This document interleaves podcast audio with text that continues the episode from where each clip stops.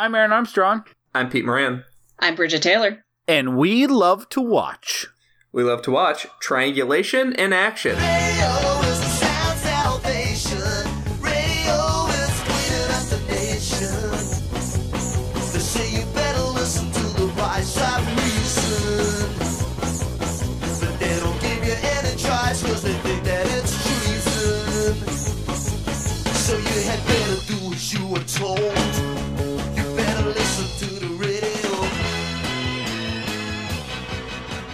Bridget. Hey, Peter.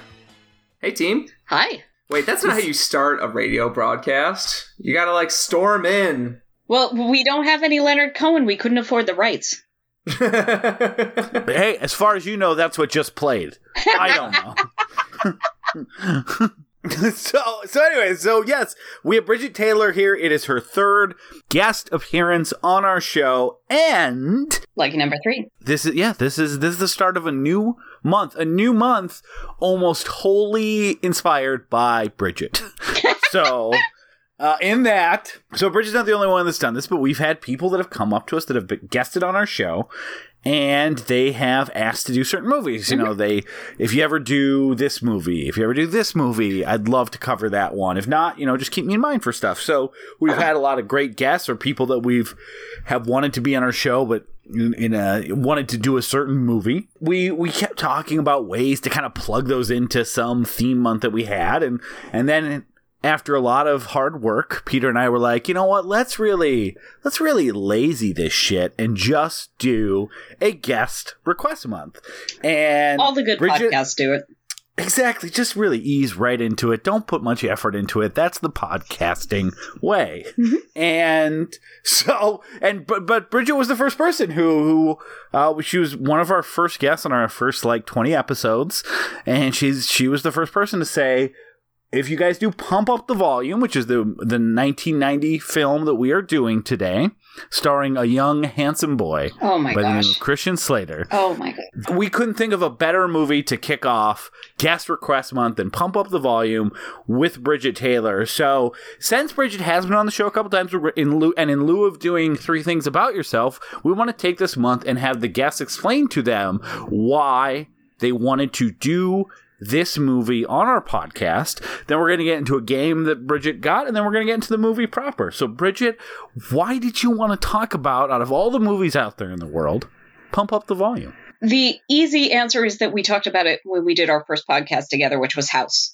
The slightly more complicated and hopefully more interesting answer is that one of the things that House talked about a lot in its weird, surreal, oblique, bizarre, what the fuck just happened sort of way was adolescence and maturity and the trap of being a teenager.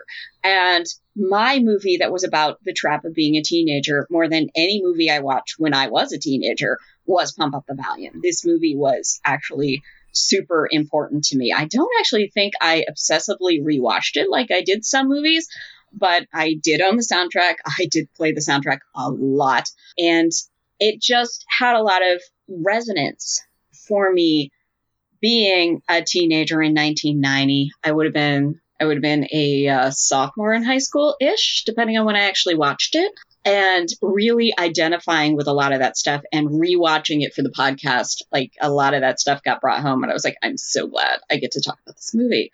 So that's why. That's amazing. It really is like a, a full circle. I'm so happy. so so we're gonna get into a lot more. Pump up the volume. First, we have a game. Bridget brought us a game, which is really it's really good because y'all didn't have a game. Well, I, I had an idea, Bridget. it just it's not it's it would have been a stretch even by our show's definition of of a stretch for a game. so I'm I'm gonna give you a little taste. Okay. So the the game the game was There's no now, way it's worse than the house game was. That was more complicated. This is uh not elegant in its simplicity, but okay. so so stupid. Okay. And I don't know how I would have gotten ten questions, but so essentially it would have been like, hey, you know what are two things from 1990? Pump Up the Volume, a movie we're going to talk about today, and also a song called Pump Up the Jam they're sort of similar sounding. I'm going to ask you a question, and and you tell me is this pump up the volume or, or pump, pump, up, up the, jam? jam? So, nice. for example, it'd nice. be like Bridget. which one was sung by Technotronic? I actually owned the Technotronic album on cassette. And That's really, considered cheating. I'm basically a living time capsule. And that would have really been the only. That was the only question I had in my head, just because, uh, to be honest, I like saying the word Technotronic. This beat is Technotronic. Here's the dance floor. Get on it. so, um, I'm a millennial. You guys are Gen X. Like, what's uh, what is what are all the words you just said for the past ten minutes? Oh, you Well- don't know about pumping up the jam? Yo, pump it up. No, pump it. Get Peter? the beats pumping while the jam is So- pumping. Look ahead, the cloud is jumping. Pump it up a little more. Get the party going on the dance floor. I knew the dance floor was coming out, I, Oh, but I did not know that many lyrics. Get up, get up. I'll- well, the problem is I get get up, get busy, and this beat is Technotronic mixed up sometimes because honestly, they're basically the same song. Um, They threw right. so they threw. Hold on, so they threw their group's name, Technotronic, into the song. You didn't own this cassette. I did not. So I was more of a I was remember. say, how old are you? I'm 34. Okay. So like technically, I think millennials, like anyone who graduated high school in the new millennium. So I'm Right. 2001. So I'm like I'm right on that cusp between Gen X and millennial. Yeah, I but don't like. Ref- So you'll act as an interpreter for us, Bridget. yeah, I'll bridge the gap. You guys are like Israel and Palestine. and, and I'm gonna- so I'm gonna be like Bill Clinton. Like the, the the weird thing about adolescence is it's this little teeny tiny slice of your life Yeah. and so you have these four years that for example you were in high school or the four years you were in college and then like that the college years just stop and so there's not even a lot of overlap uh, actually here's here's a nice segue into our quiz That's good. Thank you for pulling us out of this. because as as as, as i'm sure you remember pump up the volume has some uh, not safe for work moments some nudity some drugs some masturbation references and by some i mean dozens Yeah, mostly masturbation but we'll references. It's take about- a moment It's about Take a eighty percent good movie, twenty percent hearing Christian Slater pretend to masturbate. And yes, I am slapping my cheek right now in honor of Christian. It's a All right, so we're gonna we're gonna take a wholesome moment to to talk about a different style of movie, a Disney Channel original movie. Oh yes. Uh, because no, we're done making masturbation noises, Peter. I am Never. I I I am almost certainly the only person in this room who once was sitting on the couch listening to the Disney Channel's ridiculous promos for their terrible movies and pointed across the room in shock and said, I know that movie. That is not that movie. So today we're going to do some Disney Channel original movies adaptations because the Disney Okay. Channel is, I don't know if they're notorious or just notorious in this household for taking interesting sources and turning them into, we'll just use the word Disney Channel original movie. Are you guys ready? I, so I'm ready. I'm also very curious. Yeah, what, let's let's do that. And I I don't know any of these, so I'm gonna be not great. So, so our kickoff obviously is, um, Aaron. Let's start with you.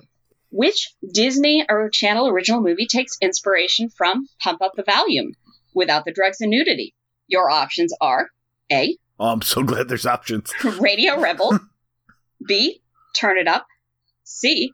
Trouble in Paradise High, or D. Wendy Wu, Hom- Homecoming Warrior. So the first question I have for you, Bridget, are all these real Disney Channel movies? Uh, they are not all real Disney Channel movies. All the answers are real Disney Channel movies. Most of the answers are Disney Channel original movies. Okay, Two- I was two like, out of these four. all sound these all sound real. Two out of four in this one are real. I hope I don't know if this is right, but I gotta say, just for just for the absolute laziest way that they could do a ripoff movie, I'm hoping it's Turn It Up. It is Radio Rebel. Turn It Up is not a real ah, Disney Channel original movie. Damn it! I, I refuse to believe that that's not a Disney Channel original movie. I actually did a find on Wikipedia just in case. Okay, Peter, yours, you're up. This Disney Channel original movie was based on beach movies like the classic Frankie and Annette vehicle, Beach Blanket Bingo. A. California Dreamin'. B. Teen Beach Movie. C. Make Mine Mendocino. Or D. Wendy Wu, Homecoming Warrior. Is the fourth option always Wendy Wu, Homecoming Warrior? You'll just have to wait and see. Uh, our 100th episode of the show, Wendy Wu, Homecoming Warrior. Um, Mendocino, the that option, the the second one, Mendocino, whatever. Make mine Mendocino was your third option. Yes. yes Okay. That. Did You are did you say Mendocino the adoption? Third option. You are also incorrect. It was, in fact, the laziest option possible Teen Beach movie. Uh, I that sounded so generic. I was like, even Bridget's phoning it in. I, I, I, ho- I hope there are some really good ones like that. Like, oh, they remade Do the Right Thing. It's called Be Good All the Time. Aaron, you're up. Disney Channel didn't even bother changing the title of this one. A. Adventures in Babysitting. B. Bill and Ted's Excellent Adventure. C. Home Alone. Or D. Wendy Wu Homecoming Warrior. I mean, I doubt there's two Wendy Woos. Uh, I'm gonna go Adventures in Babysitting. You are correct. It was their 100th Disney Channel original movie. I actually have weirdly heard of this. Um, Yeah, it stars I- Elizabeth Shue. Peter, were you even listening? It's the same remake. She was cute in that movie.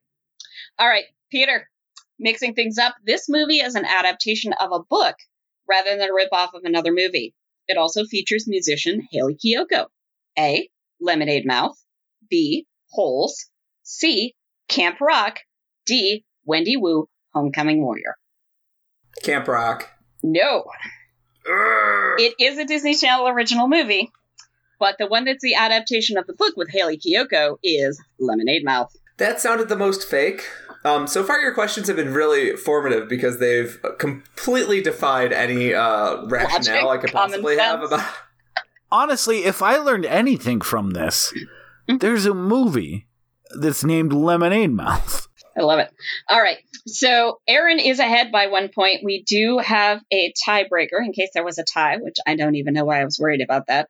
Peter, do you want to take it to see if we can end it at one all? Okay. So, so a tie, a tie causer. A tie causer. I mean, you know, considering considering the, the bet we put on this uh, before uh, before we got started was was only for half a million dollars. I think we could just let it slide. yeah, it's it's pittance. It's Also- Also, you One do copy need of to Pump know- Up the Volume. Wendy Wu Homecoming Warrior is a real Disney Channel original movie. Oh, I didn't doubt that. vaguely based on Wuxia Films, Buffy the Vampire Slayer, and a bunch of ripoffs of The Karate Kid. But who played Wendy Wu? Your options are Chloe Bennet, Constance Wu, Brenda Song, or Ashley Argota. Uh, does he get to go first? It's a tie causer, Peter. Yeah, Peter, it's yours. It's yours Okay, to screw uh, up. Brenda, Brenda Song. you are correct. We, The we tied. causer. Very nice. I, We did it. Wendy Wu Homecoming Warrior is actually my favorite Disney Channel original movie. I noticed a lot of plugs for it. They were subtle, but there were a lot of plugs for that movie in this past. It's hard to come up with options, and so I decided I'd just go with the running gag. Bridget, thank you so much for for bringing that game, uh, and I'm it clearly gave us a lot to talk about. Some of it the listeners may have heard. Some of it's gonna be a mystery forever. Yeah. Um, but and, and uh, I'm happy to to to bring up any questions you have about the pump up the volume ripoff Radio Rebel because I I just I spent the entire experience of watching that movie trying to convince myself that I wasn't just hallucinating it. Well, you know what? Uh, Pump Up the Volume's out of print, so maybe if you're listening to this show and want to watch Pump Up the Volume, but can't because it's out of print, maybe maybe Radio Rebel is a facsimile, and then just like I don't know, take a couple breaks and masturbate during it, and you'll basically get the experience. It's pretty similar. Pretty similar. So, Um, Then So, take you off guys your shirt about halfway through. It'll it'll. uh, yeah, ideally. Um, All right. So speaking so of Radio Bridget. That was Rebel, so much fun. Yeah, Yeah. I'm gonna be a radio rebel and push this into the next segment. do you guys want to talk about the Radio Rebel prequel? Pump up the volume. Yeah. let's- Everybody knows that the dice are loaded. Everybody rolls with their fingers crossed. Everybody knows the war is over. Good guys lost. Everybody knows the fight was fixed. The poor stay poor. The rich get rich. That's how it goes. Everybody knows. All right, Peter, you are alternate taglines. What do you got? Uh, am I? Yeah. oh, uh, the FCC isn't FCCing around. That's all I got. They aren't seeing around. Seeing around. They aren't? F. yeah, just CCing effing, around. uh, effing See. the FCC isn't. Oh, effing I see. around. Uh, The FCC Okay. isn't effing around. Is that So F- good? Yeah, that made more sense. I, I was wondering what they were yeah, FCCing use- around. What? You can use whatever that you need to, you know, make it a really good one. Um, Oh, not like leave it a lot of fuck ups because it's funny to me personally, but like what what would be Yeah, good just- to our audience? All I'm saying is just do whatever you got to do to make that funny, Aaron. Just put Okay. that elbow grease in, okay? Please. We put Cut a lot it. of work in the show. I'd like Cut you to make it funny for me. Okay. Well, now, so I'm gonna leave that you. I'm gonna leave you saying that in, and that will explain all the horn sound effects, like the clown beeps that I that were earlier that everyone heard. Everyone's gonna be like, "Why were those those?" It's like, well, as you can see if you keep listening, Peter asked me to do whatever I needed to do to make it funny, and I'll tell you what, horns, always good. I'm into this. Is that what they're called? Horns? Like the little, you know what I'm talking about? Like the little cr- clown things that they just, they're like squeakers. Like a little red Yeah. ball and a, and a cone. Yeah. Is that a Yes. horn? Is that a a type horn. of, is, that's not a wind instrument? No, just call them honkers. Honkers. Okay. That Yeah. can't be taken out of context at all. Just call them big honkers. Well, I mean, the, there's, they're medium sized at best, circuses that I've been to. Um, God. Bridget, you still there? Find, yourself, find yourself a new circus, is what I say. Yeah. Uh, I can't. They've all shut down, which is actually kind of a win for our society at a time that we need it most. Uh, so, 90 second recap. So, a boy, little boy, little baby boy, little pretty baby boy. Do you want me to start over? No. Do you feel like I'm summing it up enough? Okay, so a little, little beautiful baby, little baby Jack Nicholson, uh, is he's talking on the radio and he's saying some sort of edgy stuff that some parents might not like, like school sucks, and maybe you know teachers are bad, and maybe our parents just don't understand, and we don't I'm need no I'm gonna disagree with him education. You, you don't think that he said parents don't need to no can't Oh, no, understand? I, I, I think parents understand plenty. Oh, I see. You disagree with Christian Slater, not me recapping what Christian Slater.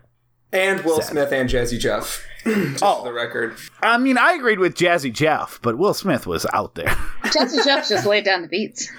Yeah, he just true. smooth rhythms and the rhymes.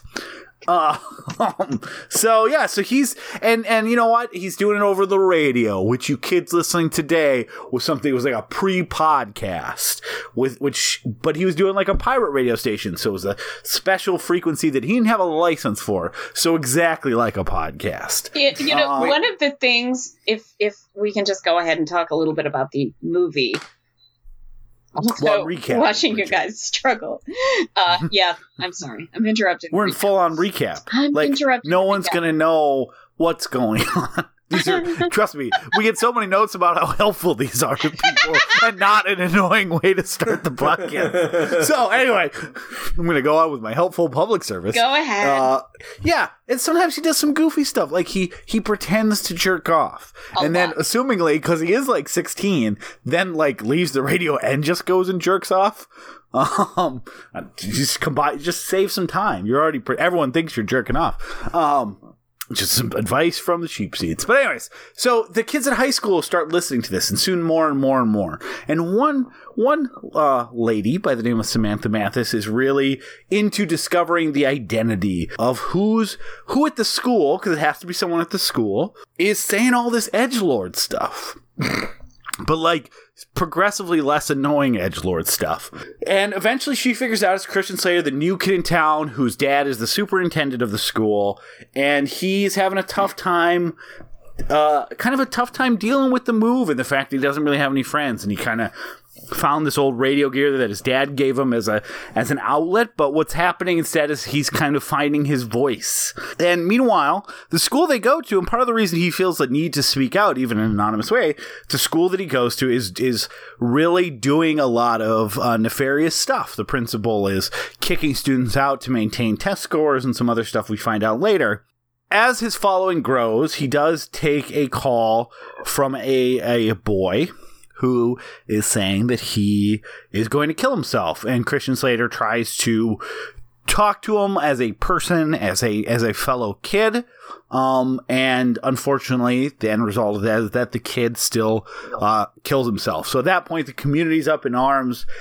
They call the FCC. They're trying to find who is doing this because, of course, they blame uh, they blame Christian Slater. Meanwhile, Christian Slater is both sucked up into it and also rejecting the amount of focus uh, that's on it. And at the end, he he kind of listens to Samantha Mathis and embraces the kind of mini revolution that he's causing. The school gets found out, the principal gets fired, but at the end, he uh, is kind of being dragged off by the by the police to a cheering crowd of his peers. And that's the way it was. Thank you very much, Aaron. Um, I'd like to propose something. So the movie has uh, this this Christian this Christian Slater type donning a fake persona. Uh, I, I say that for this episode we don radio personas. What do you think about that? Sure. Okay, I'm gonna be like I don't know, like a douchebag type. Like a I'm gonna go. I'm gonna be like Wolfman Aaron. How's that? And I'm going to be like a Peter Moran who says thanks a little bit too much when people do stuff to the point that everyone assumes it's fake. Here, see, here's the problem. On commercial radio, there's one part for a girl, and it's the girl. That's so funny. You're nailing it. You're nailing it. Bridget. Oh, th- oh, thank you for laughing so much. uh, uh, but yeah, so uh, if you guys come up with any sort of personas you want to do for the show, announce them, and we'll uh, we'll ride that out from there. But yeah, what what is what is the pumping up of the volume? Bridget already told us why she brought this movie on. I quite enjoyed it. Uh, Aaron, what was your experience with the movie? So yeah, I, I had seen it before as well, and I uh, saw it when I was in high school. Uh, so it, which is I really think the perfect age for the first time that you see this movie. So I, I would have been I think a senior in high school. I don't know what I was expecting. Um, I didn't expect it to be this good. I thought it was going to be kind of a fun Christian Slater teen comedy, and instead it really was. Um, I don't know what the right word is. Like Christian Slater was cool to me. Like he really was, you know, even even, you know, it was 10 years later. You know, watching it now, there was a little bit more of like, he's very much like an, a very early 90s version of cool. And some of it can be a little eye rolling at times as an adult. But when I first watched it, no, I mean, he really was funny and articulate and that kind of like idea of fuck the school, fuck your parents, that kind of like, I don't know what we're doing Mm. But I guess I just have to keep going forward with life. And why do I have to do that? That kind of the the common conflict that you're kind of in as a teen of in this weird transitional state where you're not. Uh, you know, not an adult and you're not a kid. And what the fuck does teenager even mean? You know, it, it felt resident. I haven't seen it since then. Uh, so, so I was really excited to re- revisit this, and maybe this is a good way to kind of kick off some of the conversation. I was expecting to be embarrassed by Christian Slater's persona because a lot of times when you revisit these movies that you loved in high school, it it's like, oh, this guy is the worst. um, and I also expected, you know, anytime a movie from the 90s, even like 2000s, mid 2000s, tries to be edgy, it usually means we're going to make light of suicide and we're going to do gay panic jokes and we're going to say some racist shit. Like that's that's unfortunately um, what what a lot of these movies consider edgy. And so I was kind of bracing myself for that kind of thing you need to do when you watch movies that you liked from 25 years ago, which is look, they're going to handle any sort of social issue terribly. And I'm going to be offended and bothered and can't believe that this didn't stand out for me as much, but that's what's going to happen. And I was completely shocked that for the most part, this movie handles stuff like suicide and being gay and all these other things that were not taken seriously or not not treated with the proper uh, tone. And this movie did amazingly. Like it its politics and its idea of like we're all just people. It feels like way ahead of its time. And that was one of the things that that rewatching it was exciting to me. Yeah. Um, you know, it's interesting because I worked in substance abuse prevention for about five years, uh, which meant you did a lot of conversation about teenagers and the teenage brain and this and that and the other thing and brain development. And there was a lot of, you know, here is the brand new cutting edge research we know about teenagers and their brains and how they work and all this stuff. And this is so dead on with that stuff. And the thing that particularly got me uh, was Malcolm's suicide oh yeah. because Oh, yeah. because there has been so much research on that kind of stuff. And, uh, you know, I did su- suicide prevention training. And what do you ask? You ask, do you have a plan? And if they have a plan, it, they're more likely to commit suicide. And like, like literally this kid, when you're sitting there listening to him, you're literally checking off the boxes in your head. And of course, at that point, we didn't have that knowledge. We didn't talk to kids. We did not talk to teenagers about suicide. Um, and so, of course, Mark is completely over his head and has Yeah. completely doesn't know what to do and and spends the rest of the movie kicking himself for a situation that he was wholly unprepared for. But one of the things we know is that teens who attempt or or complete uh, suicide, they don't tell their parents, they don't tell their counselor, they don't call the suicide hotline, even though. I mean, sometimes they do, and it's great. Please, please call the suicide hotline. What they do is they tell a peer. They'll tell another teenager before they tell anyone else, statistically. And that's exactly what this kid is doing Yeah. Yeah. And and it handles the suicide better than 13 reasons why does in 2017 that sat around patting itself on the back about how enlightened they were It really does. And I was throughout all of it, I was almost watching it like through my fingers like a horror movie because again, you know, I just when you go tw 18 years without seeing a movie. oh yeah same same with me i was like oh It- god does he do it i didn't remember. Yeah, you you just I, I didn't remember if he did it. I almost expecting Christian Slater to make a joke out of it and maybe get like, "Go ahead, do it, you chicken" or something like that, and hang up the phone and then feel bad about it because it, it had been so long since I'd seen the movie and I only seen it once. I only had kind of a sense of what it was. Yeah. Like it hadn't fully imprinted on my brain, and so the fact that it just kept like you know he immediately gets empathetic but he's you know it's it's not the writing of an adult trying to write a teenager to No. be empathetic No. it is like a real kid who doesn't know what to do and realizes how deeply he is in over his head deeply in over his head but also has a persona that he needs to maintain Yes. so he understands that too which is you know most kids don't have that because they're being listened to on the radio Right. But it's it's but they have it among their peer group which is essentially what he what he has Exactly. where you can be in these situations where you want to do the right thing and then you're looking around at all your friends and worried what they'll think of you if you're like hey man actually you know it's not cool to talk about this stuff. So like you're trying to do it in a way that both maintains that doesn't get you attacked by like an unrelenting peer base. And you have your social role to maintain Exactly. And, but still, like, tries to do everything you can to help in the only way you know how. So it, it is just, it really blew me away at how well it handled it. And then again, you know, early 90s, not, not to move too quickly away from the suicide topic, but then what do you have? A kid who is is gay and is being picked on, and people, you know, the the person who who he really liked, you know, got annoyed and beat him up. What what movie from 1990 handles that in like a teen comedy, teen dramedy, teen drama well? There's always something bad, and it fucking does it amazing. Like it handles it. It's like, of course, you're just like everyone else. You're a mm-hmm. human being. It's so it's so common now or more common now to see that in movies.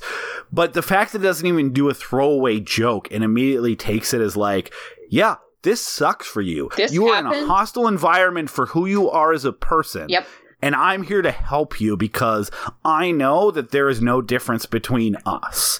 And that is, oh, like, it really, it really impressed me and, like, l- almost made me choke up at, like, not just the fact that the movie was doing it, but it's like that thing of like, oh, this is a movie all teenagers should watch. Like this is this is uh this is the best example of this type of movie. Yeah. So Peter, what was obviously you're not seeing it with any of the the memories of like you know he's an edge lord and he's the Howard Stern of high school, Ooh, and so you probably yeah exactly. So you probably didn't have the same um the same like general like memory fears that I did as I'm watching this movie.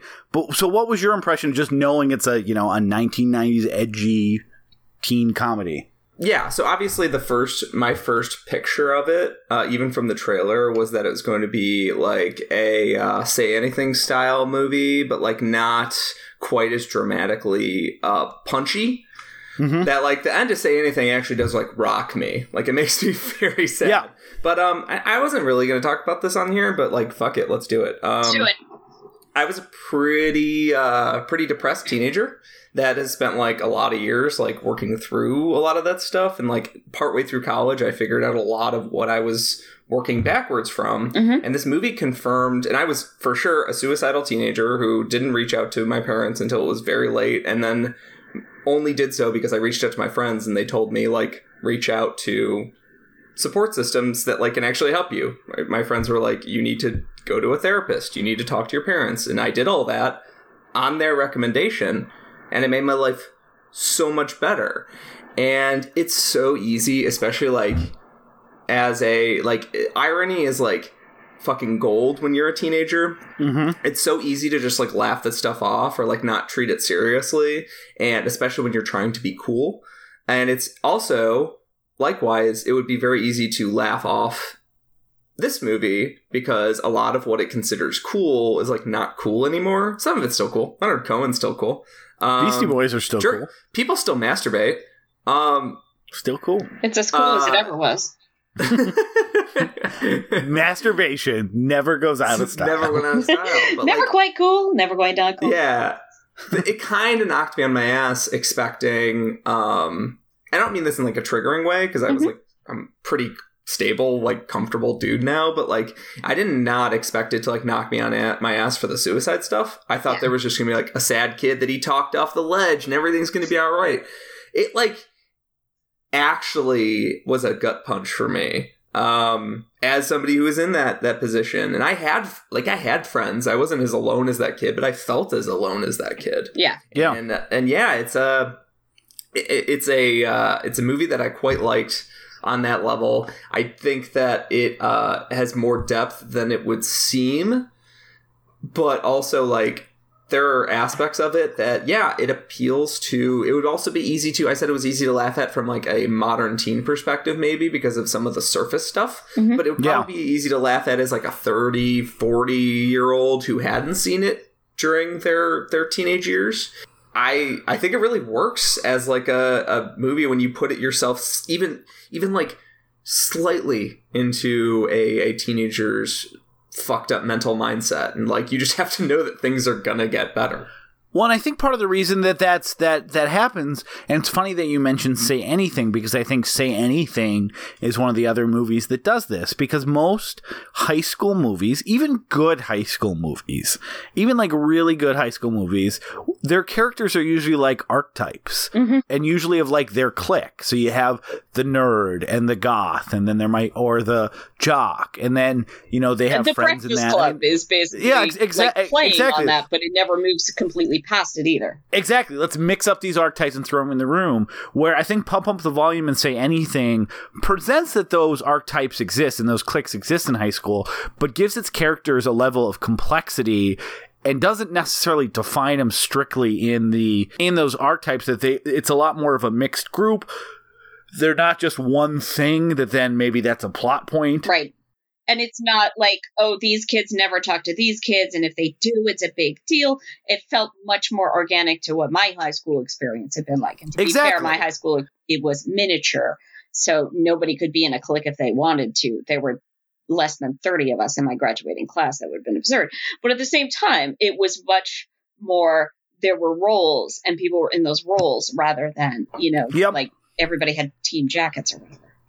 Exact, exactly, and Diane Court's a great example of that. Um, because you know the whole, really the whole point of that movie is that like, yeah, she's you know she's pretty and she's smart, but she's she's isolated herself. She's not like the leader of the popular girls, and she tries to relate to everyone, but is so busy that that comes off. So like, she's a complex three dimensional character. Lloyd Dobler's a complex three dimensional character, and I would say almost all of the teenagers in this movie that you get to spend any time with are complex and th- like I think Christian Slater's character is a, is a complex and three dimensional char- character. I think Samantha Mathis's character they change in the movie. What happens in the movie affects them, and they're trying to they're trying to be everything all at once. Yeah. And I think beyond that, they are not written as adults writing teenagers. They feel like real teenagers.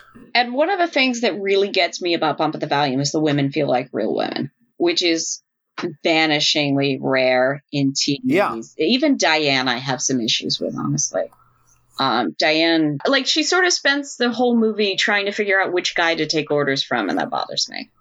And that's Yeah, a really that's simplistic reading of Say Anything, and I don't, you know, but that's my five minute problem with Say Anything. Um, where Samantha Mathis's character is kind of messed up and a little bit of a stalker, but by God, she knows exactly what she wants. Um, and she has desires. We we don't get to see her fake masturbating, but we do get to see that scene of her in her room with her eyes kind of half closed, listening to Harry's voice. And Yeah. like, oh, hey, girls care about sex. Who'd have thought? And that's another thing that's, you know, still feels kind of revolutionary in, in 2017, frankly.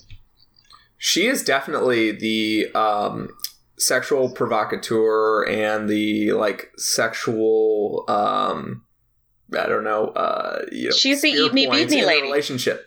Yes, but she's not. It's not like portrayed as a negative, No. like slut shaming thing. No, it's she- portrayed as a as a beautiful thing where she's like trying to get this kid out of his bubble. Yeah. Um. And Yeah. It, you know that was that was one of the things I think that really spoke to me when I watched the movie as a teenager, um, and watching it again as an adult. Since apparently this is podcaster confessional night. Um, the thing that struck me on rewatch was I knew there was a lot of Mark slash Harry in me that I wanted to be this cool, interesting person, and I was stuck being myself. But I also had not realized, but now with sort of the perspective of hindsight, how close mentally at that point in my life I really was to being the girl who stuck all her shit in the microwave and watched it blow up. Like, you know, I Yeah. was the straight A student, I was the nice girl, and I was I was right on that edge. Um, and never actually made it to therapy until I, I, I was a full fledged adult, and it probably would have done me a lot of good if, if I'd made it there sooner. Um, and you know, the the other thing that I think this movie gets so well about adolescence is that when you are in it, when you are the high school student in the system, it is so easy to normalize the fucked up shit that is happening to you. Like Mark is relatively new at the school. His father has all kinds of power because he's a superintendent. Mark has picked up on some of the fucked up stuff that's going on, but even he feels like he has this very small sphere of power and there's this very small amount of stuff that would change. And his dad is actually, you know, at the end of the movie, when he figures out what's been going on, he's mad as hell. He Yeah. says, This is illegal. This is unacceptable. This is not what's happening. So, but Mark, because of, again, Mark's, you know, kind of alienation from his parents, from his frustration over the move, from his parents not getting through to him. And, you know, we can have that whole conversation. Do the parents understand? Maybe, sometimes, somewhat. it's yeah. It's not like Heathers. It's not like Heathers and um, Yeah. uh, Repo Man, where the parents are just these like mindless drones who They're are just, not- like status quo. Yeah. uh, They're know, not- speakers. they're not antagonists, but and they're they're kind of doing the best they can, but they don't have they're not on the ground, and so they don't live it the same way. And because you do sort of normalize these situations, like in theory, Mark could have you know come to to his father with a ten point. Did you know this stuff was happening? Maybe you should talk to this teacher I trust, and and and there would be no movie. Uh, but a there would be no movie, and b that's just not how people work because and and that's part of the theme of this movie is Mark understanding that he does have power. Well, and that's really, I think, one of the genius beats of this movie is that if the parents actually probably would have been very receptive Yeah. if if Mark and talked to him, be, but they're also very perfect representations. Again, this this movie knowing its characters and its world and really hitting those beats. Uh, you know, the parents are very '90s parents. They are they you know they were kids themselves in the '70s, which was kind of that mm, a little bit mythologized, but a revolutionary time. And now they've kind of settled in from being those free thinkers. And now you know the the Mark's mom chastises the dad at the beginning that now look at you, you're kind of just part of the system now. Yeah, yeah. So they're but they're not they're not monsters. No, They give Mark a lot of freedom. they're hilariously relieved when they think he snuck a girl into it. yeah.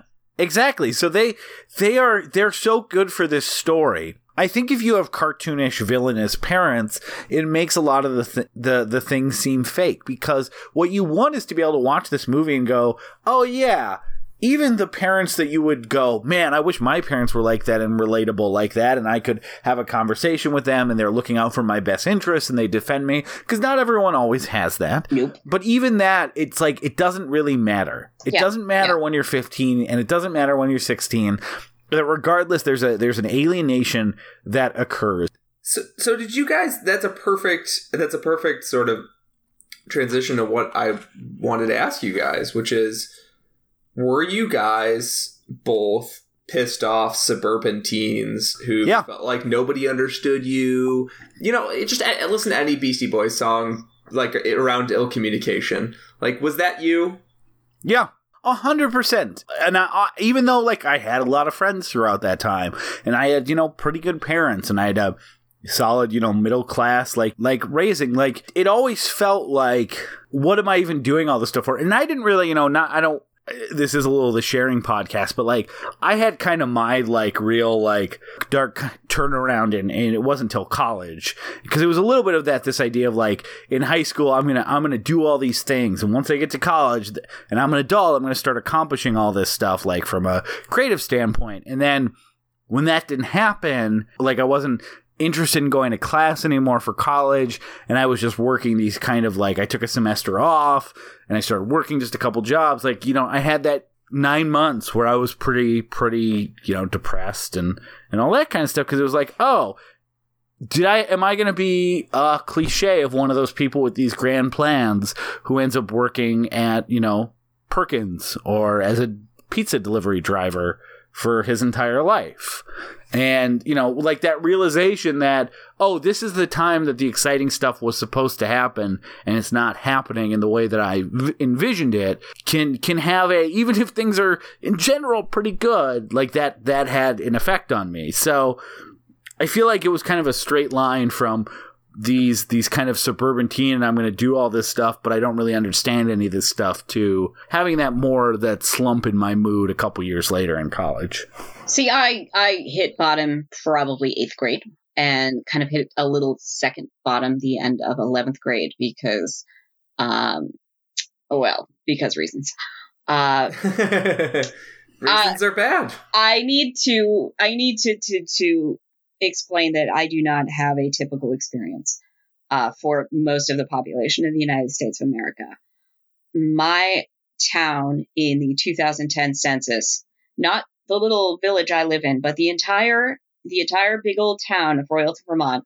At 2010, our census was 2,773 people. Jesus. There are 694 people in the village in 2010. Our population was a little bigger in the 90s. We had a few more people in the school, but again, I had less than 30 people in my graduating class. We were unusually a little bit small, uh, but I don't think in my memory we have graduated a class longer, larger than 40. Uh, so we are not suburban. We are too fucking small to be suburban. Yeah. We are rural. That was a hot box because if you were on the wrong side of the social expectation, you were out. Yeah, where do you go? You went nowhere. You you sat in your room and wrote terrible poetry, um, and blasted the loudest music you could find, and felt sorry for yourself. And I had a couple of friends, um, but really not a particularly reliable social group, honestly, until I got to college. college was the greatest thing that had ever happened to me. It is ever um, in in terms of me actually getting self esteem and deciding I could have friends and having people actually enjoy hanging around me. Um, it was amazing. It was literally a new world for me. I very deliberately went somewhere I knew no one. Um, We wasn't that far away, but Good there move. was there was one other kid from my town, and he was a senior, and um, I can't tell you how good it was for me.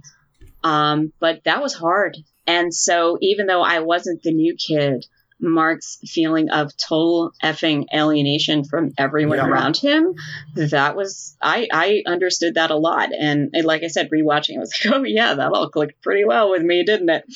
Um, and, and again, you know, this isn't a particularly conservative part of the world, but it was 1990. I graduated in 93. Uh, you didn't talk about gay people aside from a five second perfunctory, well, if you're gay, it's all right in sex ed. And, you know, we had a couple of kids who wore black, and that was about it. I remember kids who got pregnant. We, we had one girl who was in the class below me who her coach forced her to apologize to everyone on the softball team for getting pregnant because she couldn't finish Ugh. out the season and she had Oh. quote unquote let down the team. I mean, she didn't she didn't get expelled like in Pump Up the Volume, but there was some messed up stuff. And again, like it it's been very it was very interesting for the first probably literally 10 years after I got out of high school.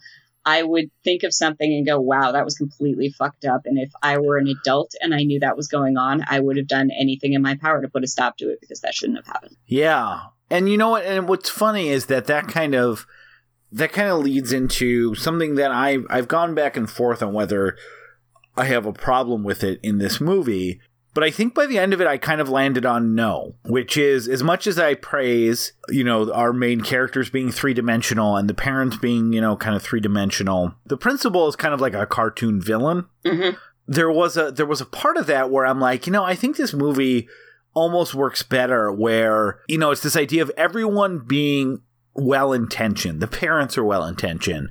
The kids are well intentioned. You know, what if the teachers were also well intentioned, which is not the case? And I'm like, does that movie work better? Because you basically because that's that's what most of these places are like. You have parents, teachers, and kids, and none of them are on the same wavelength. Everyone wants different things, and so you have all of these feelings of alienation and rejection and all these kind of things between the, the that, that kind of triumvirate group because those three groups are never going to communicate well together in the broad sense. So I was thinking if if the teacher and the principal are like well-meaning but cause damage, is that a better movie? And the more I thought about it, the more I actually almost went to the other side. And Bridget, that's why I kind of think that that that story is so perfect because the idea actually in this movie, which as you said, does happen. The a lot of times teachers and principals don't have the kids in mind. They have Yeah.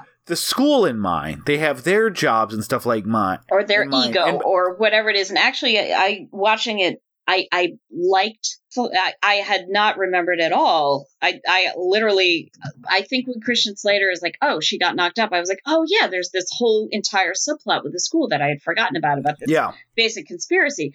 Um, and one of the things I really like about the way it's set up is that the principal and her main enforcer, I'm not sure we ever remember what his actual title is, but he's the one who roughs up the kids. Um, they are Oh, clearly the kid rougher upper. the kid rougher upper. They're clearly not good people. They clearly don't have the students' interests at heart. Ellen Greene's character is clearly making an effort and trying to stand out, but then in the middle you have everybody else. And it's obvious from some of the things they say, how they react to some things, that some of them are not paying much attention because they're keeping their heads down and doing their jobs. Some of them are okay with what's going on, but only to a point. And I thought it was really interesting that even though you only get kind of a glimpse about the lives of the rest of the teachers and the staff and the administration, they're not a monolith.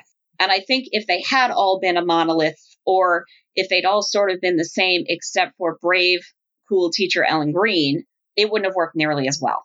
Agreed. Well, I think that's why it ends up ultimately working for me.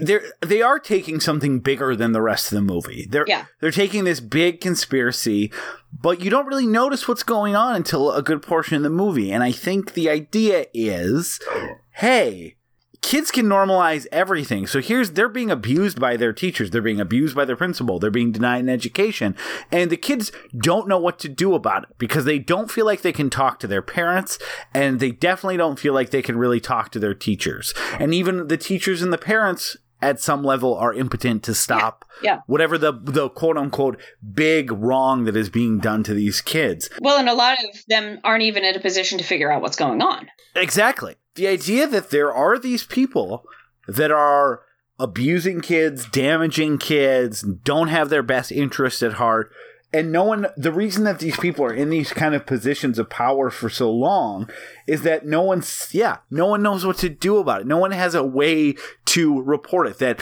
kids are immediately assumed to be, you know, when you have a kid saying something and you have Yeah. a teacher saying something, and those two statements contradict, or a parent and a kid, is that everyone believes the quote unquote adults. Yep. That they are, that, that high school age kids are particularly vulnerable from evil adults because they don't have a reliable mechanism and they don't have, um, independence as granted by the law to really take any action against it. It reminded me of, you're going to laugh at me, but that's okay, Mr. Snuffleupagus. Because I am a Gen Xer, which means I was around about the time that the Sesame Street people decided to make Mr. Snuffleupagus real. For a long time, not that long, but you know, It's just a kid- drug nightmare. when when when when you're a kid, it seems like a long time. And the original conception of Mr. Snuffleupagus was that he was Big Bird's imaginary friend. He would always disappear just before one of the other characters in Sesame Street came in. They made a very deliberate choice to make Mr. Snuffleupagus real and have other people look at Mr. Snuffleupagus, believe Mr. Snuffleupagus, and say to Big Bird, wow, we were wrong. And one of the reasons behind that was they wanted to show this message that kids who were being abused could go to an adult and tell the truth and be believed. Um, and it's Yeah, I remember that. Yeah, because, be- yeah, and- because essentially what was happening is that like everyone was mocking Big Bird for talking about his friend Mr. Snuffleupagus. So it was presenting this idea of, oh, if you got something weird going on, yeah, like a don't friend don't named tell anybody Mr. 'cause they won't believe you. Snuffleupagus, Exactly. don't fucking tell anyone. Look what Bob just said to Big Bird. Really hurtful stuff, honestly. and you know it's it's interesting to, to sort of play around to sort of overlay that idea on pump up the volume because mark starts out as this huge skeptic justifiably with the two girls who are prank writing him. But then after the suicide he talks to the gay kid who was assaulted and takes the whole thing at face value and listens to and validates what happened to him. I think there's this real piece about child development and adolescent development that this movie, whether intentionally or not, really digs into that need to be validated, that need to be believed, and the recognition that fucked up things happen to kids. Yeah, I think. but uh, this is like a more emotional episode than we usually do. Mostly my fault. Everybody else also played a part.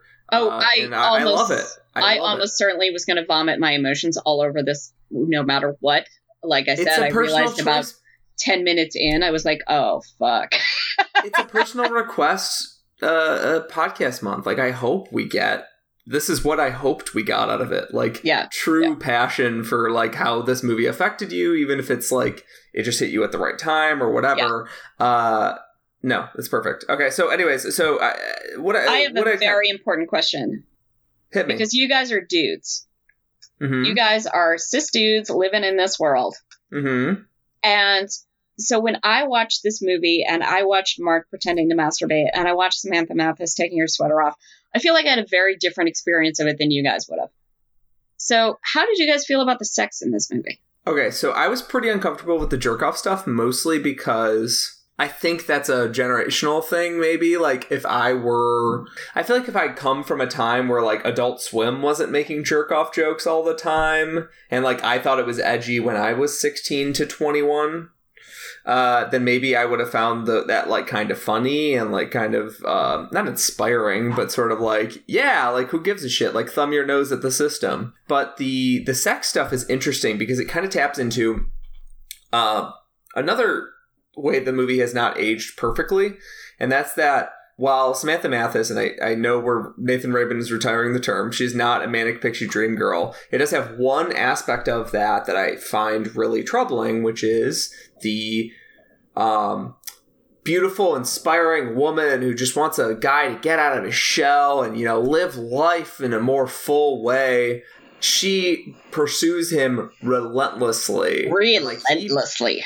he has to show barely any bravery and like that's the thing that i've learned most of all through all my romantic relationships It's like if you don't show any fucking bravery you are not going to a have a good relationship or b have any relationships but on the other hand i like the fact that she's hunting him and it's not like i said it's not a slut shaming thing it's a like she's hunting him and she's just like I've already kind of fallen in love with you or fallen in lust with you through your voice. Now I'm in this weird predicament where I know who you are because I hunted you down and like I want to get to know you better, but like you are a different person online. You're a different person on, on when you're YouTube streams than you are in real life Yeah. part of her is also saying, and this is something that I think is is crucial to what we've been talking about this whole fucking episode so far. Very emotional episode so far, but is is that you can feel lonely in any context. Mhm. Like I had a lot of friends in high school and I felt very lonely. And the thing that happens is you can have zero friends or you can have a million friends. You can have a fucking megaphone reaching out to I don't know, hundreds, maybe thousands of people and still feel like you're the same like a level of isolation and you have no options. Right. And like I uh that was one aspect of the movie that really resonated with me, but for Samantha Mathis, she's like, I want to break you out of that. I want you to become the person you should be. And I could never figure out, that's something the movie pivots on, and I could never figure out if that was some weird act of like aggression or if that was an ear act of like heroicism. Is she saving him or is she just like forcing him into a box that he doesn't necessarily need to be in? So I'm I'm I, first, Peter. I do to answer Bridget's original question. I do agree that the masturbation stuff is like. It's that kind of like you're embarrassed for the person, um, because what they're, what the what they're doing is like not really funny. They're embarrassing themselves, and they don't seem to know that they're embarrassing themselves. But I think it works fine because it is a that's what that's what high school kids do Yeah. is they make jokes that they think are funny uh, because they're they're taboo topics, but they're not really taboo topics, and sometimes you're just not making a very good joke and embarrassing yourself. So I think it works, while it is a little sometimes like, oh, just please stop. This is not that funny. Now the kid's reaction to it, who knows? Sometimes just doing taboo things uh, is funny to high school kids. It's contextual, right? Yeah, it, it like I said, it is embarrassing, but it does work in the context of uh, the movie. I think. I really love that little moment late in the movie where Christian Slater says, I don't think I've ever even seen a cock ring. yeah, That is exactly. so He's- perfect.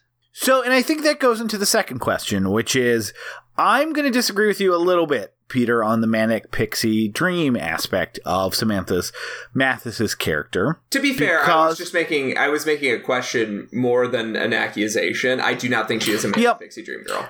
But but I think you touched on something that does define manic pixie dream girls, which is look, I don't just like you because you're attractive, but I know there's something under the surface and I'm going to draw it out.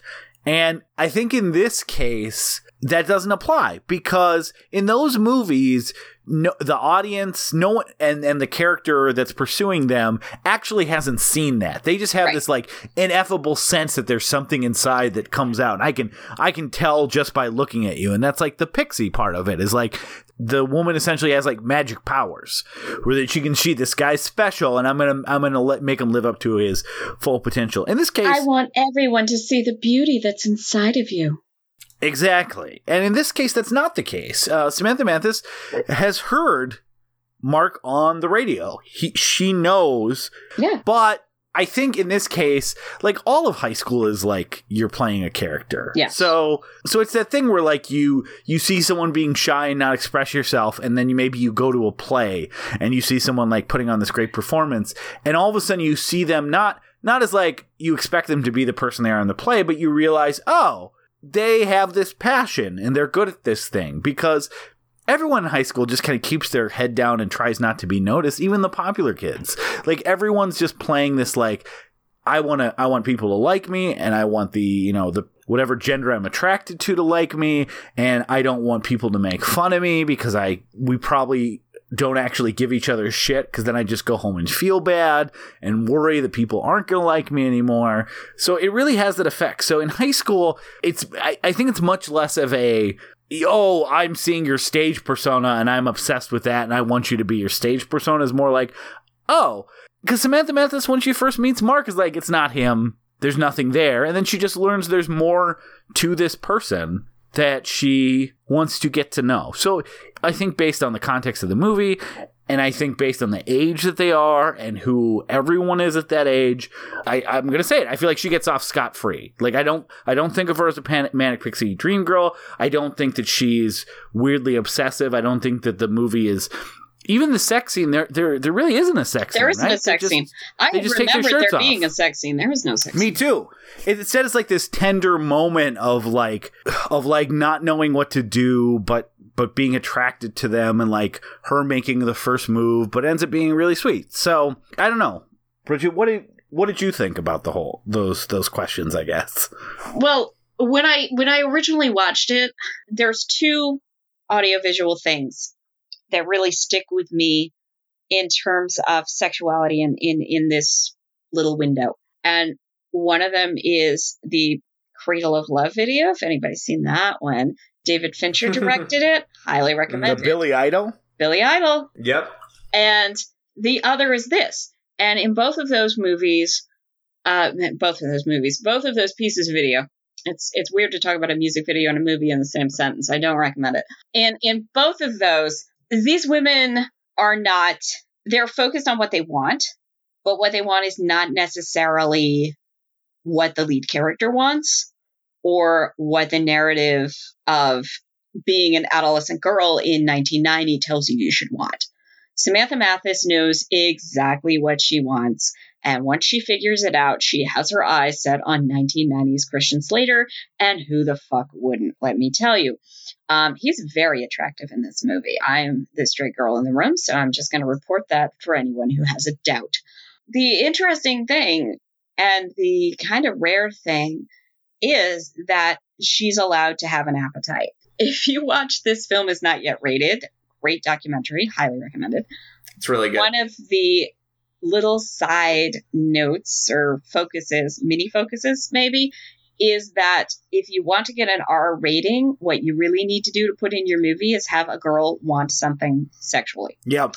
Uh, to have her pleasure be focused on, to have her desires be important, is automatically jacking your movie up a rating. Now, obviously, Pump Up the Volume says fuck approximately a million times and has 10 scenes of Christian Slater pretending to jerk off. I'm not actually sure. How do you count the humping the couch?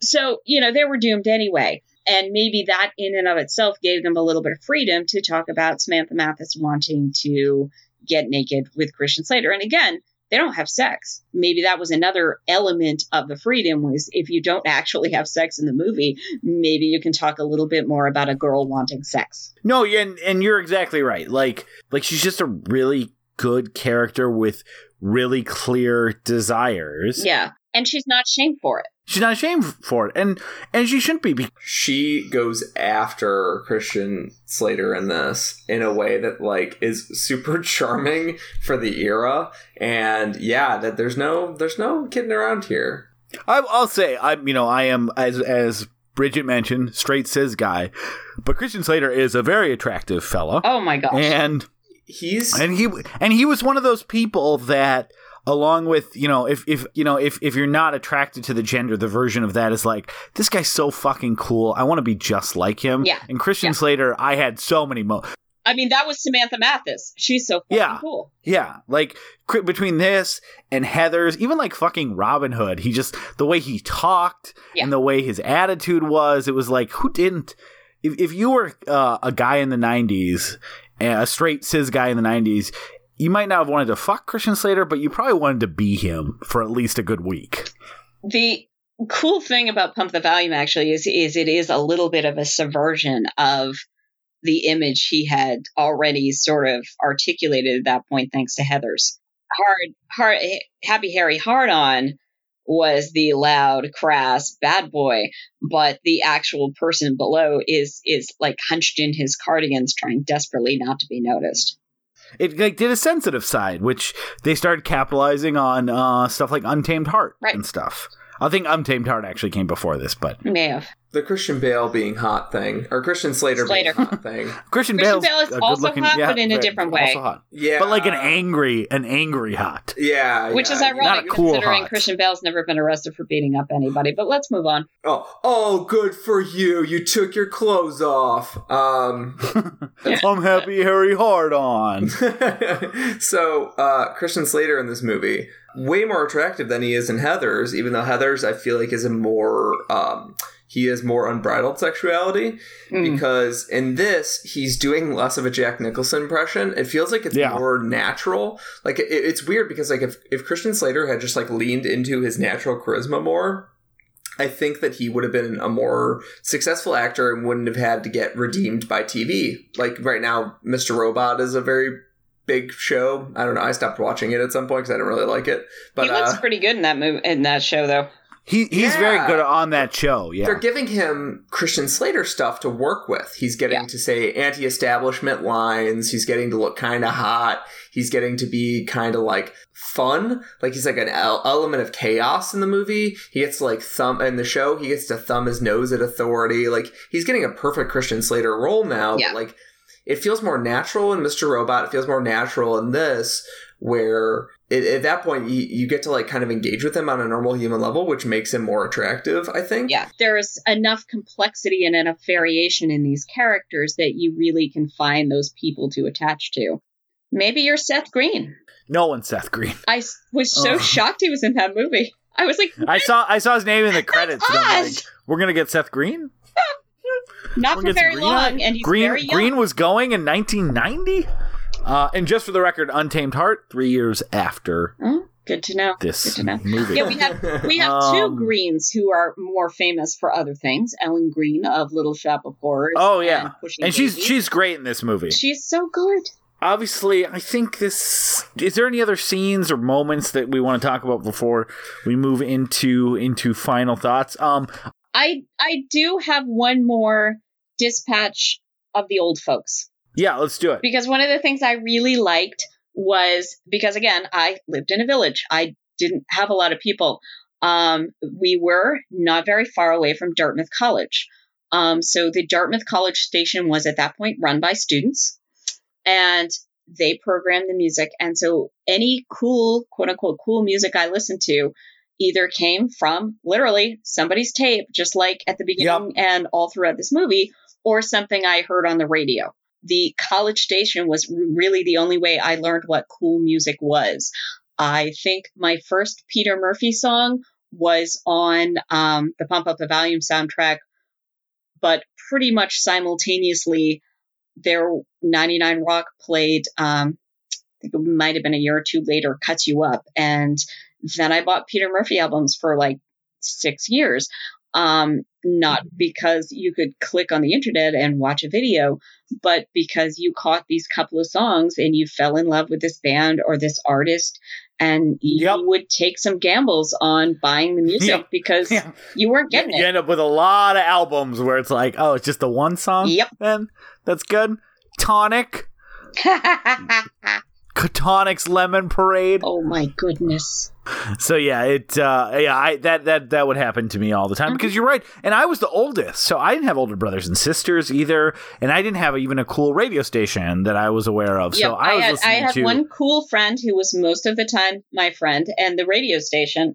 Um, I literally, I was going through cassette tapes like a masochist the other day because I was like, why do I still own these? What's wrong with me? There are still some where I I would just put, you know, the radio on and record for a while so I could, you know, take the songs off and put them on a second cassette so I could Oh, make yep. mixtapes. Oh my god, I had so many radio cassettes. Yeah. To, to the point that there's still times uh, this is that was especially junior high. hmm Where I'll hear a random song and then expect The like next the song. next song on Absolutely. that cassette. Like it's been like 15 years, and I'm like, I just heard that Indigo's Girls song. Isn't "Time" by Hootie and the Blowfish going to start playing? Yep. I'll be honest. If I would have found a radio station that played the music that uh, the Christian Slater plays in this movie, I probably would have rejected it because my body was not ready. Because all I heard was like terrible mid '90s pop. Was like It, my it, it, most of that wouldn't have made it on the air anyway. Well, The FCC well, would have it, pulled it you did for for out the jams, motherfucker. Well, yeah, I know. It it would have uh yeah, the 90s pop though. See, you got the better like when you were in high school, you had the better era of music. I did. you I pro- did. you probably had grunge. Like I I was like it was like the world of one-hit wonders where it was all like Spice Girls and Tubs but there wasn't like late 90s I feel like is defined more by nu metal. Yeah. And that is Oh, that's that's hot garbage. Garbage. So yeah, uh, what what are some moments that we didn't talk about? We I feel like this has been a really uh, this has been a great episode, but not to jump ahead to my final thoughts, but it's really it does what both nostalgia picks and high school movies does, which is kind of make us not just talk about the movie specifically, but talk about kind of our reaction to it as both yeah. um, adults now and as kids. So I feel like a lot of the movie we've we've glossed over, and that's actually fine because sometimes these are these aren't plot rundowns, which is why we try to do the ninety second recap. We're supposed to just you know we want to just talk about what the movies make us feel and why we not to use our name why we love to watch. Yeah, yeah. The thing that really struck me, especially in the the closing scene, as the closing credits start, is how prescient this movie became. Because there was no internet as we knew it in 1990. Yeah. But the closing moments of this movie are all these teenage kids going, My name is so and so, and here I am in LA. My name is so and so, and I'm in Arizona, and I'm doing this thing. And 10 years from now, somebody's going to start doing little dumb videos on YouTube about their life. Now we're all sitting here yakking on this podcast and all of these kids are going to start finding their own voices. And weirdly enough that's what They did. happened. And no Yeah. one had the and the FCC couldn't tell them no anymore. There's no triangulating your YouTube video. I mean people dox and that kind of stuff but you know it's not no you're, you're not breaking the laws. They're not shutting you down. All you need now is your internet connection and a microphone that maybe doesn't suck too much and you can get your voice out and you can get your story out in a way that was really kind of a fantasy for us in 1990 Yeah. Well, I think that, and I think even this movie sees it as like a fantasy call Yeah. to arms. Like, Yeah, it is. Like, man, in a perfect world, This you guys would all grab a microphone and start talking about your feelings.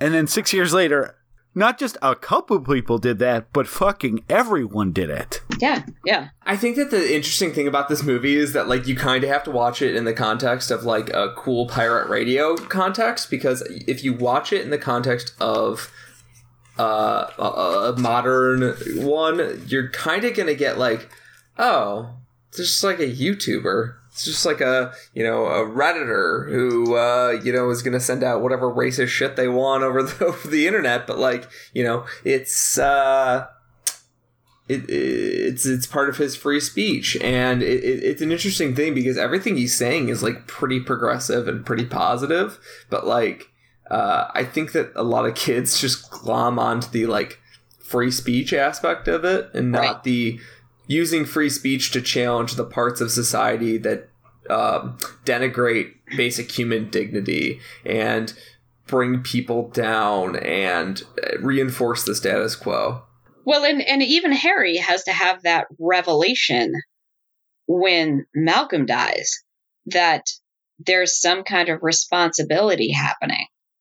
Yeah. And Like that that was maybe the most unrealistically optimistic part of Bubble the Volume in retrospect. Um now I've made myself sad to to have that reality that there's two piece, pieces to this. There's there's the ears that are listening. You're not just talking into the darkness. Well, and Harry learned something, or sorry, Mark learned something, although Harry learns it as well. Yes. Um, that I I feel like like 75% of our society has yet to learn, which is there's a difference between fault and responsibility. Yes. Which is your speech is rarely at fault unless you're threatening someone or something like that for the bad thing that happens, but you bear a responsibility to elevate conversation and to elevate what you're saying to people because it does have an effect. And if you're not taking the effect of that your speech has responsibility seriously, you are going to damage people. If you insult people, if you make them feel bad about who they are as a people or a person, you you bear a responsibility to to everyone around you. That's what a society is. And I feel like so much in our so many people in our world see fault and responsibility um, as the exact same thing. And the best analogy that I ever heard to try to like help people delineate from it, I forget where I heard it, which is like if snow falls on your on your sidewalk, is it is it your fault? Right. No, it's not your fault that the snow fell and covered your sidewalk, but it's your responsibility to clean it up and make sure that other people can walk. And that's what people as adults, I feel like, don't worry that like it's not your fault that racism is is a thing. It's not your fault that you know, t- you know, 400 years ago we had slaves in this country. It's not your fault that institutionalized sexism and misogyny is a thing. Like you didn't do all that stuff. You are not the cause of that. But everyone who has a semblance of power in our society has a responsibility to improve improve the world that we live in and that is the that is the tipping point that mark hits is that it's not my fault that that that this kid committed suicide but it is my responsibility to to do everything i can to make sure the next kid doesn't Right. Yes, I, I totally agree. It's sort of it, it is sort of a tale of like moving from adolescence to the responsibility of adulthood. Though I do kind of like that the last act of rebellion is not them just him just getting like a fucking traditional radio job. His last act of rebellion is like I'm going to be morally responsible for what I do and Right. also put my public face out there. Yeah. His Yeah. la- his last yeah, act when the, is- the voice changer breaks and he's just like, fuck it.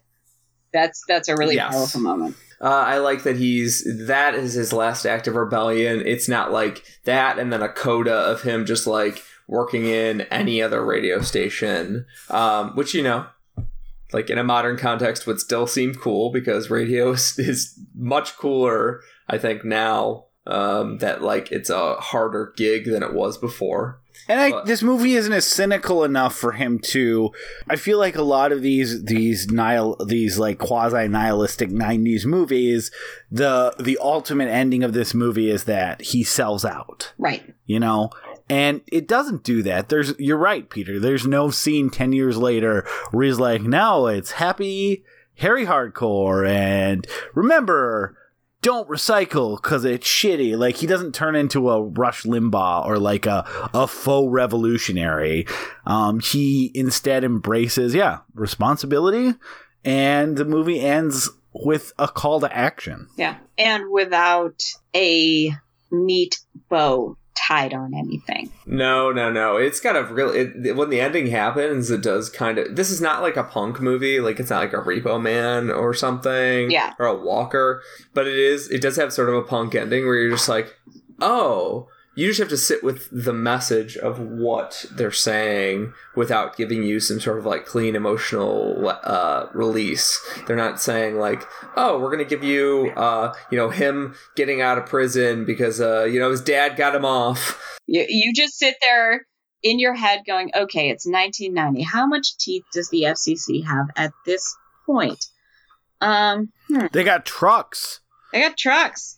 Trucks on trucks They on have trucks trying- on trucks. They have and they have the dude in the suit who comes in. He's like, you know, start. What does he say? I'm starting to re- rethink this free speech thing. What is this line? Oh yeah, he says that. Yeah, he says. Uh, I forget the exact line, but he basically says, "This is why I've said that free speech just doesn't work," or something like that. Yeah, yeah. Yes. It's pretty great, actually. it's it's almost like uh, you know the Simpsons weren't around to say it yet, but it's the I've said it before. Democracy does not work, and it was it, it was that with the FCC chairman saying Yeah. it about Yeah.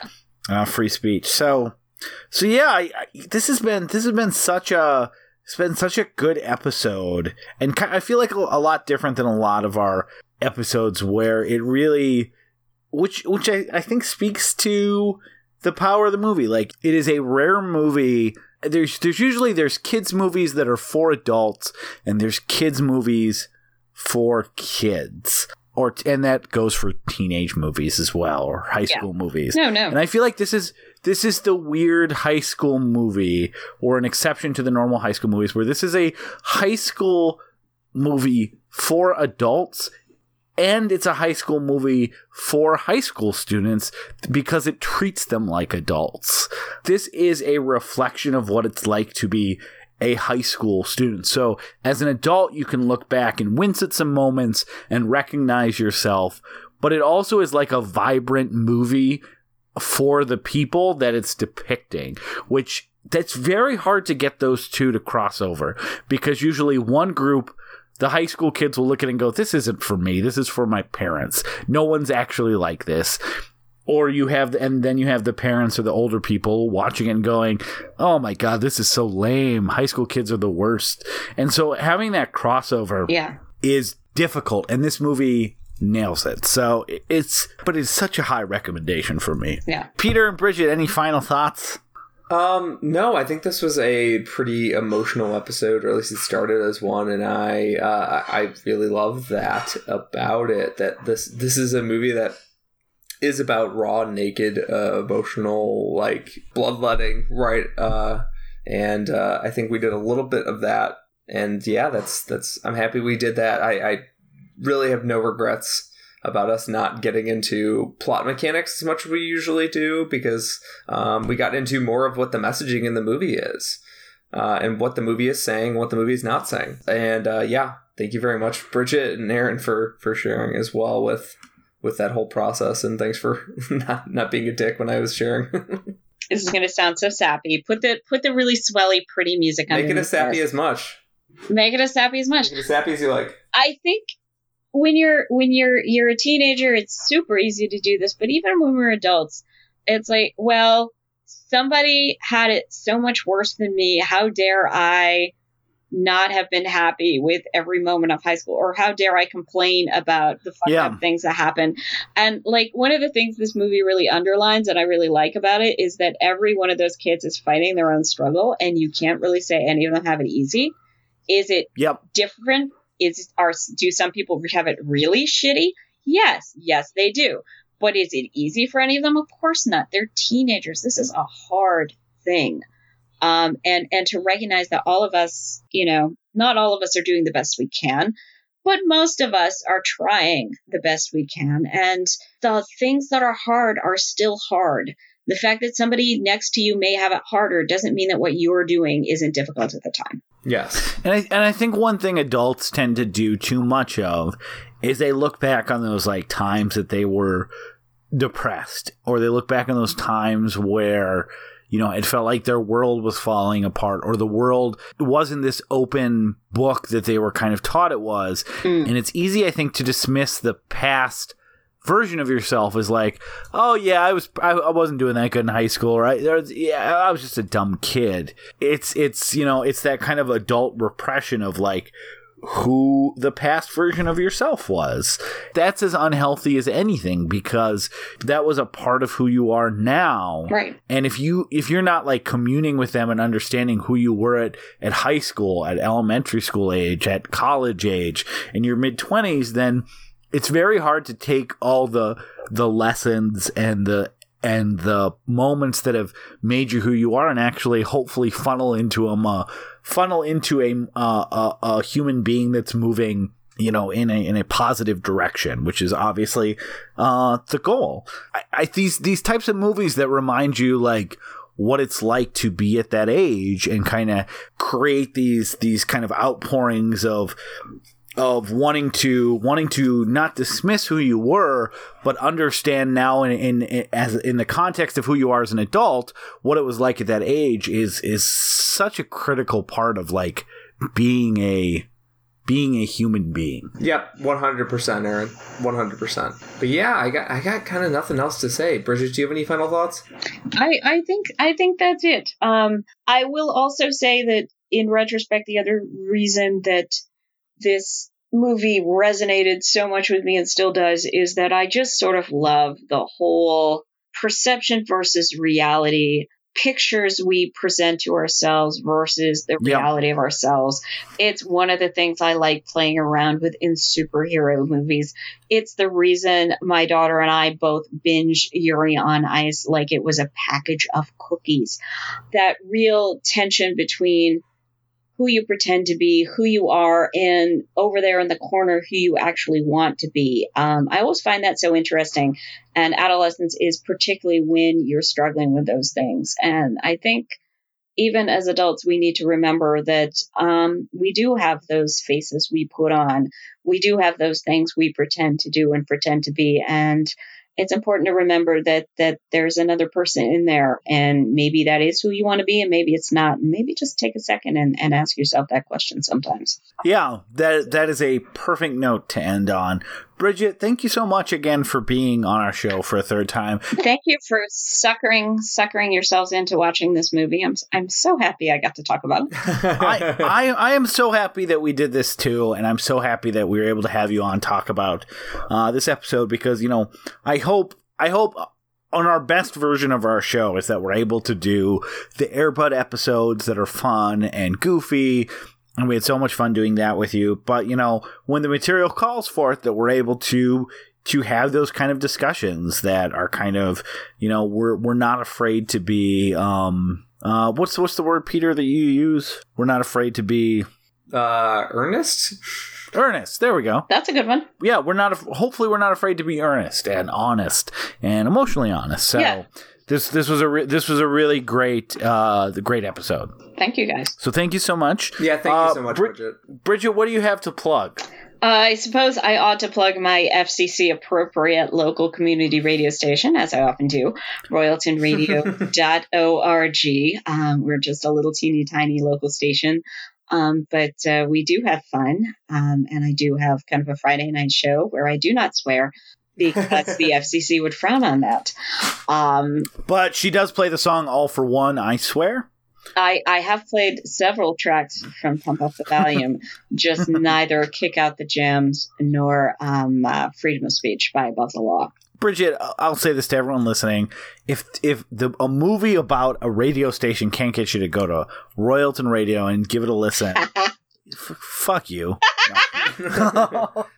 Um, talk about the most thematic plug of all Kind time. was. So definitely go check it out. As always, we'll include a link in the show notes, and we hope that you do. Uh, go check it out. So, so next week, continuing our guest request month, we have uh Liz Lerner Yay! who's joining us for uh, an episode that we've actually already recorded. Big change of pace from this one. The movie's called Urge with Pierce Brosnan, released in 2016. If you haven't heard of it, don't wor- don't worry. We'll talk a lot about next week why you haven't. Yeah. Oh, I'm and also, do not. I feel like you should watch the movie before. eh. Yeah, this is yeah. I, I think it's fair. So for this one, especially, I know we say it for all episodes, but it's on Amazon Prime. It's only an hour and a half long, like an hour and twenty minutes with credits, without credits.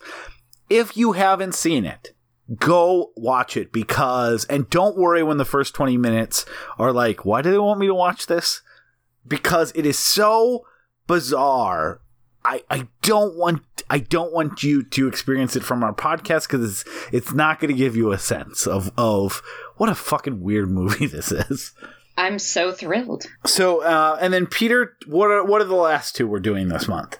After that, we're going to be doing The Room, the classic Tommy Wiseau uh, movie, uh, often considered the worst movie of all time, with Andrew Darr, first timer on the show, but a friend of the podcast. And uh, I think our take on that is going to be a little different than what you usually hear about The Room. Uh, it's not just going to be us laughing at how it fails at every conventional level. Uh, I think we're going to do something a little different on that. And then we're going to end the month with Joseph Finn doing Firefox. And I've said this before, and I'll say it next week, but it is kind of amazing how every entry, when we ask people to, to bring a movie on, has been very representative of I guess my best sense of their personality, uh, decently representative of what I think of them. And Andrew Dar bringing out a big goofy, a big goofy bad movie for us to sort of that that he earnestly loves. He earnestly loves, perfect. just like we do, or at least I do. Um, Yeah. Joseph bringing out a Cold War tech techno thriller is just like so perfect, and I It's perfect. It's like it's like when your dad makes you sit down and watch a movie, and then hopefully, like halfway through, you're like, "Oh, this is pretty good." I feel like the only more Joseph movie that he could have brought on was if he did that uh, JFK starring uh, the movie about JFK, uh, PT 109. Oh yeah. I consider that the most dad movie of all time. oh yeah, so, like Joseph, next time we do this, we asked for it. It's PT 109, but this time, Firefox. Firefox. Firefox. Um, yeah, but Bridget, th- Bridget, like I just said, uh, the movie has been uh, pretty representative of you, and I'm really glad that this unlocked us, uh, unlocked a little bit about you that we uh, might not have gotten out of something that you had more casual feelings about, like maybe an Airbud. Um, yeah. Well, you you get you get all those things with me. That's that's why I'm so Yes. gosh darn multi talented. And that's why you will be appearing on many, many future episodes Yes. of We Love to Watch. yes, yes, That's yes. what I like to So- hear. So thank you very much, everyone, and And I'll tell you what, we'll we'll you know what, we'll forego the awkward ending this time because you know when you're in high school, it's awkward enough. yeah, So let's just say good night and listen to your favorite Leonard Cohen song yes. as you drift off into sleepiness. Good night, everybody. Thanks for listening.